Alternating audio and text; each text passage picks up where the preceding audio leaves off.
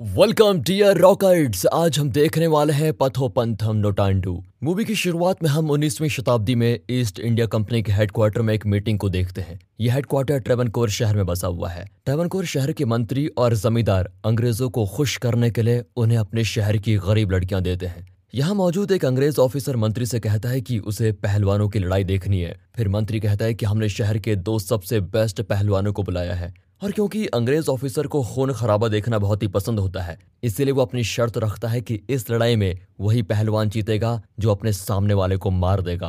अब हेडक्वार्टर के बाहर दिखाते हैं तो वहाँ पर लोअर कास्ट को बिलोंग करने वाला चकाबार नाम का आदमी आता है। वो दालचीनी के एक्सपोर्ट के बिज़नेस के बारे में बात करने के लिए जमींदार कैमल से मिलने के लिए आया है। चकाबार को छोटी जाति का माना जाता है, इसलिए हेडक्वार्टर्स के उसको अंदर नहीं जाने दिया जाता। लेकिन तभी वहाँ पर एक मंत्री आता है जो उसे जानबूझकर अंदर लेके जाता है। अब अंदर जाने पर जमींदार को उसको देखकर बहुत गुस्सा आता है। लेकिन जब चकाबार कहता है कि मैंने यहाँ आने से पहले हज़ार सोने के सिक्के रिश्वत के तौर पर आपके घर भेज दिए हैं तो ये सुनकर कैमल शांत हो जाता है और कुश्ती खत्म होने तक उसे इंतज़ार करने के लिए कहता है। इधर जब कुश्ती शुरू होती है तो दो अलग अलग मंत्रियों के पहलवान आपस में लड़ने लगते हैं और एक दूसरे को बुरी तरह पीटते हैं, जिससे वो खून से लथपथ तभी चकाबार देखता है कि एक तरफ़ मौत का खेल चल रहा है और दूसरी तरफ़ अंग्रेज़ ऑफिसर गरीब लड़की को अपने कमरे में लेके जा रहा है। कुश्ती करते समय पहलवान एक दूसरे को मारना नहीं चाहते, लेकिन उन्हें अपनी जान तो बचानी है, इसलिए ऐसा करना ही पड़ता है।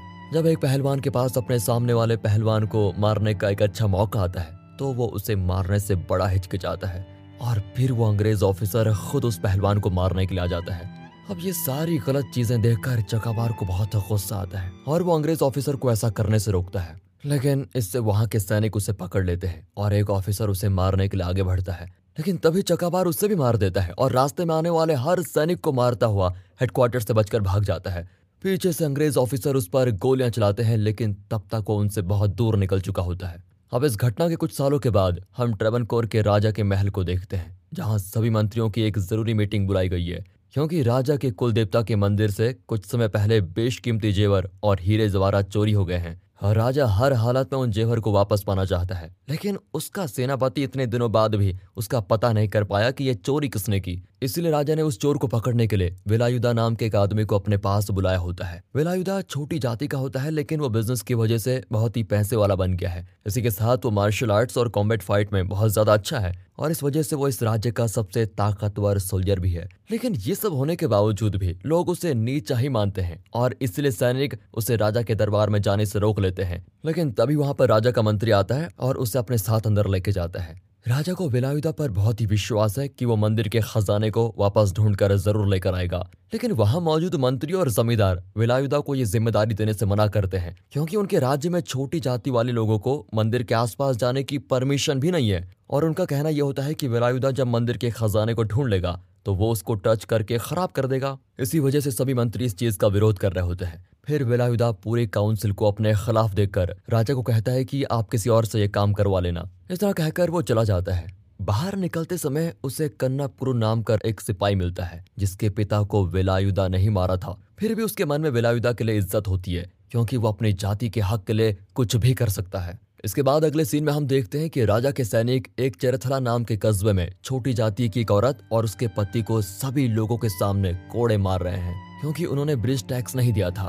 दरअसल, इस राज्य में छोटी जाति की औरतों को कमर से ऊपर कोई भी कपड़ा पहनने का अधिकार नहीं होता, और अगर उन्हें अपने ब्रिस्ट को ढकना है तो उन्हें ब्रिज टैक्स चुकाना पड़ेगा। ऐसे ऐसे वाहियात रूल थे वहाँ पर। जो औरत इस टैक्स को नहीं देती थी, उसे कोड़े मार मार कर मौत के घाट उतार दिया जाता था। फिर ब्रिज टैक्स के इस नियम का विरोध करने के लिए नगेली नाम की एक लड़की कस्बे की सभी औरतों के साथ मिलकर राजा के पास जाती है। लेकिन तभी रास्ते में उसे सेना का मुख्य चीफ नाम्बू अपनी सेना के साथ अपनी तरफ़ आता हुआ दिखाई देता है। नामू वहाँ आकर उन्हें टैक्स देने के लिए कहता है, लेकिन नगेली और बाकी औरतें टैक्स देने से इनकार कर देती हैं। इसलिए नाम्बू अपने सैनिकों को उन पर छोड़ देता है। सभी सैनिक औरतों को पीट पीट कर उनके कमर के ऊपर बंधे हुए कपड़ों को उतार देते हैं। नगेली जब नाम्बू की सेना को मार रही होती है तो नाम्बू उसके लड़ने के तरीके को देखकर बड़ा अट्रैक्ट होता है और उसे अपने साथ चलने के लिए कहता है। लेकिन जब नगेली उसके साथ जाने से मना करती है तो बदला लेने के लिए नाम्बू सभी लोगों के सामने नगेली के ब्रिस्ट के ऊपर के कपड़े उतार देता है। तभी वहाँ पर बेलायुदा आ जाता है और वो नगेली को बचा देता है। फिर बेलाविदा नामबू और उसके सभी सैनिकों को मारकर भगा देता है। इसके बाद सेनापति इस घटना की खबर राजा को देता है और कहता है कि वेलायुदा ने कानून तोड़ा है, इसलिए उसे बंदी बना लेना चाहिए। फिर राजा सेनापति को समझाता है कि जब हमारे पूर्वजों के पास पैसे की कमी हो गई थी, तब उन्होंने ये ब्रिज टैक्स लागू किया था। लेकिन अब हमारे राज्य को चलाने के लिए पूरे पैसे हैं। तो इसीलिए जब उन औरतों ने इस टैक्स का विरोध किया तो इसमें कोई बुराई नहीं है। पर अगर हम वेलायुदा को बंदी बना लेंगे तो हमारे पास पैसे की कमी हो जाएगी, क्योंकि वेलायुदा ही एक लौता आदमी है जो ज़रूरत पड़ने पर एडवांस में टैक्स भरता है। इसलिए इस समय वेलायुदा को बंदी बनाना सही नहीं है, लेकिन सही समय आने पर हम उसे ज़रूर बंदी बनाएँगे। उधर नगेली छिपते छिपाते ऊँची जाति के जमींदार की बेटी सरस्वती से मिलने के लिए उसके घर जाती है, क्योंकि दोनों बहुत ही अच्छे दोस्त होते हैं। सरस्वती उसे पहनने के लिए अपने पुराने कपड़े देती है और कहती है कि इन्हें सिर्फ़ रात के समय पहनना, क्योंकि अगर किसी ने तुम्हें इन कपड़ों में देख लिया तो बड़ी प्रॉब्लम हो जाएगी। सरस्वती का कहना मानकर नगेली उन कपड़ों को रात में ही पहनती है और बड़ी खुश हो जाती है। इसके बाद देखते हैं कि वेलायुदा के दादाजी मंदिर में होने वाले कथकली डांस को देखना चाहते हैं, इसलिए वो उससे मंदिर जाने के लिए परमिशन मांगते हैं। लेकिन वेलायुदा उन्हें जाने से मना कर देता है। क्योंकि मंदिर में सिर्फ़ ऊँची जाति वाले लोगों को ही जाना होता है। वेलायुदा के दादाजी का डांस देखने का बहुत ही ज़्यादा मन होता है, इसलिए विरायुदा की पत्नी उसे कैसे भी करके मना ही लेती है। अब मंदिर के अंदर जाना तो अलाउड नहीं है, इसलिए विरायुदा के दादाजी अपने साथ कुछ लोगों को लेकर मंदिर के सामने वाली टूटी हुई दीवार से कथकली डांस को देखने लग जाते हैं। जब राजा के आदमी को इस बात का पता चलता है तो वो वेलायुदा के दादाजी के पास जाते हैं। और उससे कहते हैं कि नियम पता होने के बावजूद भी तुमने डांस देखकर बहुत बड़ी गलती कर दी है। वेलायुदा के दादाजी को उनकी बात सुनकर बड़ा बुरा लगता है। इसलिए वो यहाँ से जाने लगते हैं। लेकिन राजा के आदमी को ये देखकर जलन होती है कि उसने जमींदार जैसे कपड़े पहने हुए हैं। इसलिए वो गुस्से में उसके सिर से पगड़ी उतार देता है और उसे मारने भी लगता है। तभी वहाँ पर वेलायुद्ध आ जाता है और राजा के आदमी को कहता है कि भले ही मंदिर तुम्हारा है, लेकिन मंदिर के बाहर की ज़मीन मेरी है। इसलिए तुम हमें दीवार के पास खड़ा होने से नहीं रोक सकते, समझे? और अगर तुम्हें इतनी दिक्कत है तो उस टूटी हुई दीवार को सही करा लेना चाहिए। ये सुनकर राजा के आदमी का मुँह बंद हो जाता है, क्योंकि उसके पास दीवार बनाने के लिए पैसे ही नहीं है, और ना ही मंदिर के पुजारी के पास। विलायुदा पहले तो दीवार बनाने के लिए पुजारी को पैसे देता है। फिर कथकली की डांसर को दस गुना ज़्यादा पैसे देकर मंदिर के बाहर अपने दादाजी के लिए स्पेशल डांस प्रोग्राम करवाता है।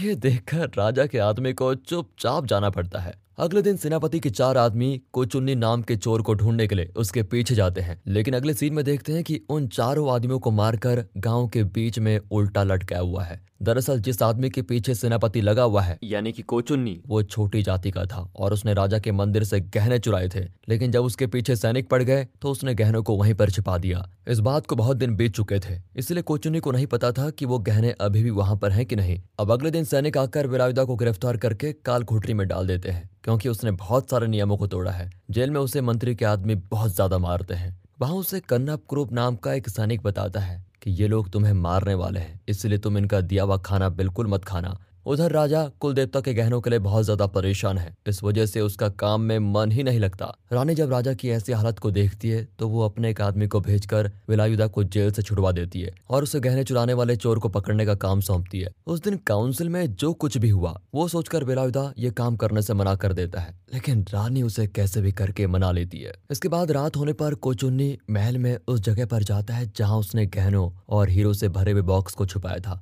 जब वो उस बॉक्स को निकालता है तो उसे कन्नूप कुरूप देख लेता है और वो इसे पकड़ लेता है। फिर इन दोनों में बहुत लड़ाई होती है लेकिन जब कोचुन्नी उसे खजाने का आधा हिस्सा देने को कहता है तो वो मान जाता है। अगले दिन बिलाविदा उस कस्बे में जाता है जहाँ के लोगों को खाने पीने के सामान के पैसे कोचुन्नी देता है और वो भी चोरी के, के पैसों से। और इसके बदले में ये लोग कोचुन्नी के लिए कुछ भी करने को तैयार है। फिर बिलाविदा उन सभी से पूछताछ करता है पर वो कोचुन्नी के बारे में कुछ भी बताने को तैयार नहीं होते। इसलिए बिलाविदा उन्हें एक साल का राशन देता है और आने वाले समय में भी उनकी मदद करने का वादा करता है। ये सुनकर वो उसे कोचुन्नी की बीवी काटा के पास लेके जाते हैं और वो उसे कोचुन्नी का पता बता देती है। इसके बाद वेलायुदा उस जगह पर जाता है जहाँ कोचुन्नी और कुरूप साथ मिलकर किसी अंग्रेज़ को वो गहने बेचने की डील कर रहे होते हैं। कुरूप जैसे ही वेलायुदा को आता हुआ देखता है तो अंग्रेज़ को लेकर यहाँ से भाग जाता है। वेलायुदा सबसे पहले कोचुन्नी के आदमियों को मारता है और उसके बाद वो कोचुन्नी के पीछे जाता है। उन दोनों में कुछ देर वन टू वन खतरनाक फाइट चलती है, जिसमें कोचुन्नी मौका देखकर अपने घोड़े से यहाँ से भागने वाला होता है। तभी पीछे से वेलायुदा गले में रस्सी डालकर उसे गिरा देता है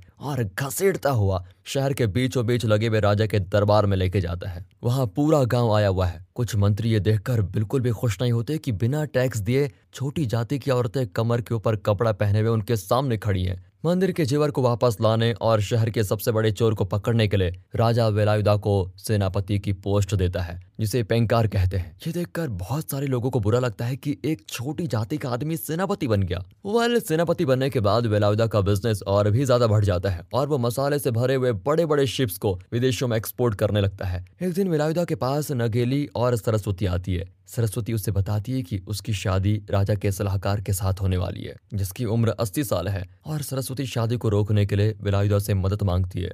लेकिन विलायुदा उसे समझाता है कि वो इस वक्त छोटी जाति वाले लोगों के हक के लिए ही लड़ रहा है। और अगर वो ऊँची जाति के लोगों के मामलों में बोलने लगा तो उसके साथ बाकी लोगों का भी नुकसान होगा। इसलिए वो सरस्वती को अपनी लड़ाई खुद लड़ने के लिए कहता है। फिर जब सरस्वती की शादी होती है तो फ़र्स्ट नाइट को उसका पति इंटीमेट होने की कोशिश करता है। लेकिन सरस्वती को विलायुदा की ये बात याद आती है और वो अपने पति को गला दबाकर मार डालती है। इधर जब करूब जेल में कोचुनी से मिलने जाता है तो कोचन ने उसको एक जगह के बारे में बताता है, जहाँ उसने सोने के सिक्के छिपाए हुए हैं। कुरूप से कहता है कि तुम्हें इन सिक्कों के बदले विलायुदा को जान से मारना होगा। अगले दिन छोटी जाति की कुछ लड़कियाँ पूरे कपड़े पहनकर जा रही होती है तो उन्हें सामने से मंत्री अपनी सेना के साथ आता हुआ दिखाई देता है। और मंत्री को यह देखकर गुस्सा आता है कि इन्होंने पूरे कपड़े पहने हुए हैं, और वो इसके लिए उनसे टैक्स माँगता है। लेकिन वो टैक्स देने से मना कर देती है तो मंत्री को गुस्सा आता है। इसलिए वो उनके हाथ बाँध लोहे की गर्म रॉड को उनके शरीर से लगाता है। इसके बाद रात होने पर करूप कोचुन्नी की बताई हुई जगह पर जाता है, जहाँ उसे सोने के सिक्कों के साथ एक बंदूक भी मिलती है। इसके कुछ दिन के बाद जब विलायुदा अपने बिज़नेस का काम कर रहा होता है तो उसके पास नगेली और कुछ लड़कियाँ आती है।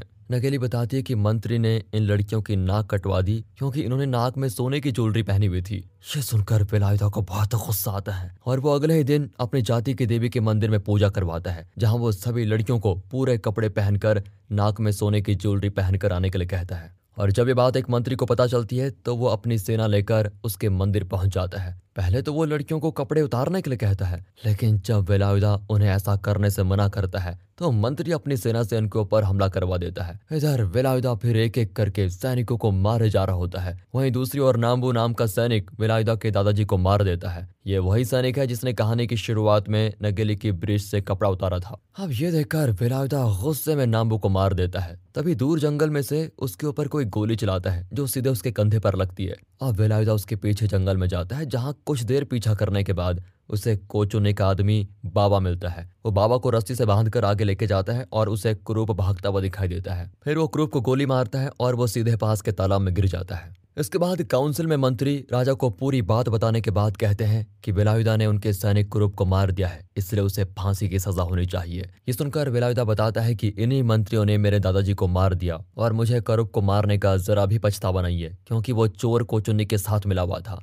वो राजा के सामने कोचुन्नी के खास आदमी बाबा को गवाह के तौर पर पेश करता है। बाबा बताता है कि तुम्हारे मंत्री ने कोचुन्नी को महल की सभी खबरें बताई, जिसकी वजह से वो मंदिर के गहने चुरा पाया। और जब राजा को उस मंत्री के बारे में पता चलता है तो वो उसे तुरंत गिरफ़्तार करके जेल भेज देता है। राजा फिर इस पूरे मामले की जाँच पड़ताल करने के बाद फैसले को कुछ दिनों के बाद सुनाने के लिए कहता है, और वो बेलायुदा को छोड़ ही देता है, क्योंकि उसने जो कुछ भी किया, वो अपने लोगों की भलाई के लिए किया। अब रात में कुछ मंत्री मिलकर वेलायुदा को मारने का प्लान बनाते हैं, क्योंकि उन्हें डर होता है कि अगर जाँच पड़ताल होगी तो उनका नाम सामने आएगा। इसके बाद जिस दिन विलायुदा अपने बिज़नेस की मीटिंग के लिए दूसरे देश जाने वाला होता है, उस दिन मंत्री के आदमी विलायुदा के खाने के सामान में नींद की दवाई डाल देते हैं, और जब विलायुदा अपना आधा रास्ता तय कर चुका होता है, तभी उस खाने को खाने के बाद सभी शिप पर आदमी गहरी नींद में सो जाते हैं। अब इसी मौके का फ़ायदा उठाकर मंत्री के आदमियों से भरी भी बहुत सारी शिप उन्हें घेर लेती है और वो एक एक करके विलायुदा के आदमियों को मारने लगते हैं। इस समय वेलायुदा की आँख खुल जाती है। वो बहुत देर तक उनसे लड़ने की पूरी कोशिश करता है, लेकिन अंत में वो मारा जाता है। इसके अगले दिन मंत्री गाँव में नगेली को सभी गाँव वालों के सामने ब्रिज टैक्स के लिए मारते हैं। क्योंकि वो जानते हैं कि विलायुदा और नगेली की वजह से पूरा गाँव उनके खिलाफ हो गया है। और विलायुदा को मारने के बाद अगर वो नगेली से ब्रिज टैक्स वसूल कर लेंगे तो कोई भी उनके खिलाफ नहीं जाएगा। नगेली को बहुत देर तक मारा जाता है, लेकिन फिर भी वो टैक्स देने के लिए नहीं मानती। लेकिन जब वो लोग उसके पिता को मारने लगते हैं तो नगेली टैक्स देने के लिए मान जाती है। नगेली घर के अंदर जाती है और बाहर आकर ब्रिज टैक्स देने की जगह उन मंत्रियों के सामने अपने ब्रेस्ट को एक काट लेती है। और कहती है कि इन्हें ले जाकर अपने राजा को दे देना। इतना कहकर नगेली मार जाती है बेचारी। किसी को इसके बारे में ना पता चले, इसलिए सबूत मिटाने के लिए मंत्री नगेली को जला देते हैं। नकेली का होने वाला पति उसकी जलती हुई लाश के ऊपर खुद को खत्म कर लेता है। ये देखकर सभी गाँव वाले गुस्से में मंत्री के घर और बिज़नेस की जगह पर आग लगा देते हैं। इतना सब कुछ होने के बाद फाइनली राजा ब्रिज टैक्स को हमेशा हमेशा के लिए बंद कर देता है। बाकी दोस्तों, आपसे गुजारिश है कि हमारा एक और चैनल है मूवीज़ वेदर जहाँ पर हम मूवी रिव्यूज़ की बात करते हैं मूवीज़ थ्योरीज की बात करते हैं और बहुत सारे ऐसे मूवीज़ से रिलेटेड कॉन्टेंट बनाते हैं। तो उससे भी सब्सक्राइब करके हमें सपोर्ट कीजिए। इसी के साथ दोस्तों, ये मूवी यहाँ पर खत्म होती है। बाकी आपको अगर एक्सप्लेनेशन अच्छा लगा हो वीडियो अच्छी लगी हो तो लाइक कीजिए। चैनल को सब्सक्राइब करें। मिलते हैं अगली वीडियो में, तब तक के लिए गुड बाय अपना ख्याल रखें and finally thanks for watching